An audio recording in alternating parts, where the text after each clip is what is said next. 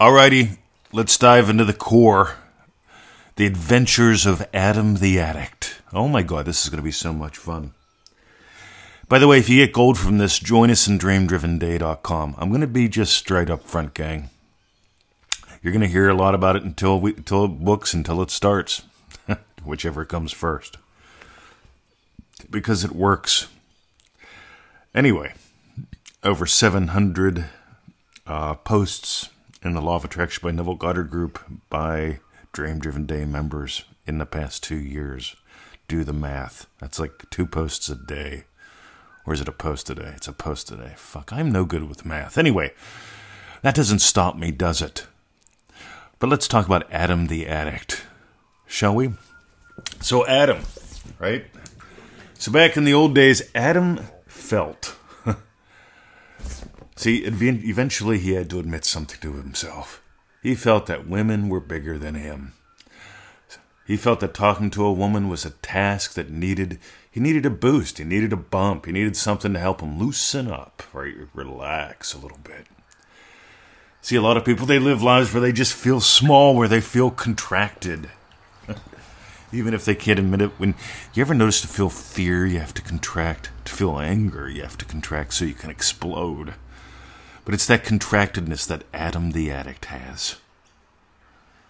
It's what he feels. Way at the core of it. By the way, I've worked with a lot of addicts.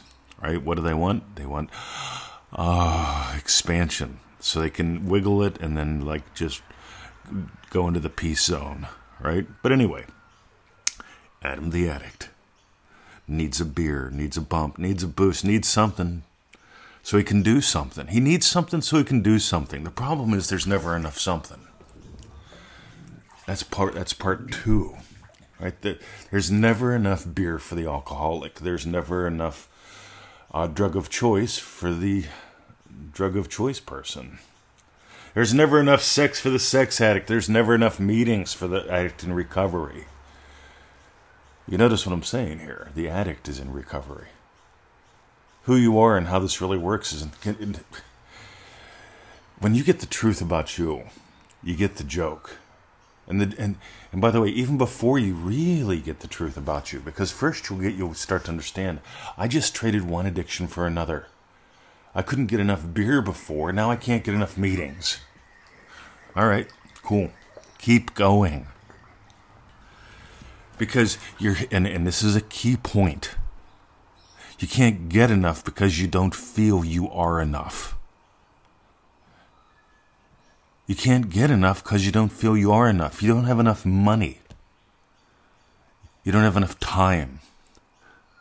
People tell me this all the time. I get the biggest kick out of it, you know? Because the first step is realizing right now I am enough, I have enough. It's time to explore, time to expand.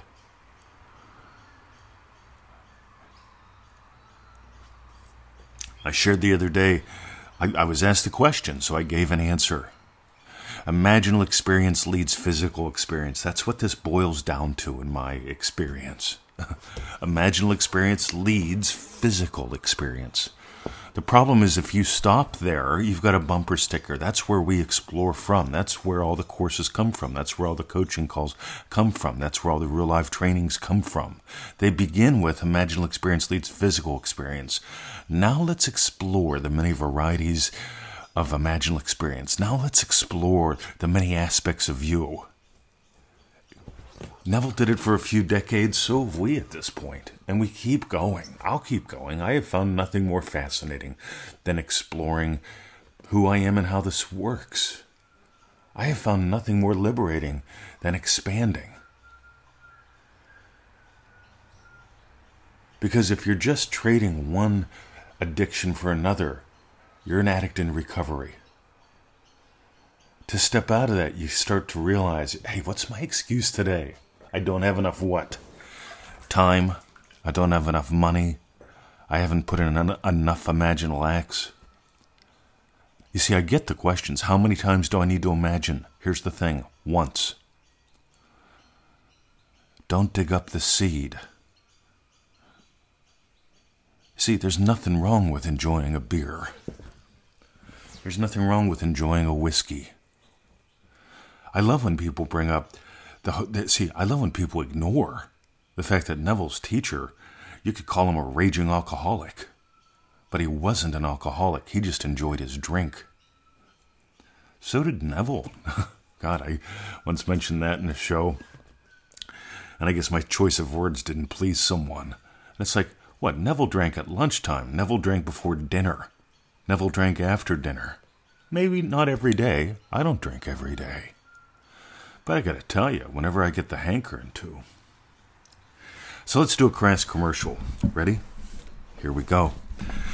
In Dream Driven Day, we've got three live calls. The second one is always on inspired by a lectured lecture of Neville's called One Greater Than John. Go read it. Because in One Greater Than John, we talk about doing violence to your desires. And in that call, we explore the many varieties of that. Think about this. If we had a group of people willing to share, willing to support each other, all on a call that lasts about two hours, and we're exploring how those who want to share we explore. We just don't say, How do you do violence to your desires? We explore how they do violence to their desires because you're like an onion. There's more than one way you do violence to your desires. There's more than one excuse. There's more than one story you have. Mr. 20, I don't have time. I got kids. I don't have 15 minutes a day for ManifestingMasteryCourse.com. Every penny that I have is accounted for. Radio. See, here's the thing. It's a year later, and you look back. Are you glad you made an excuse? Because people tell me, I have to get up and prepare the kids' meals. Well, let me tell you something. While you're waking up, you're still imagining something. Start getting fast.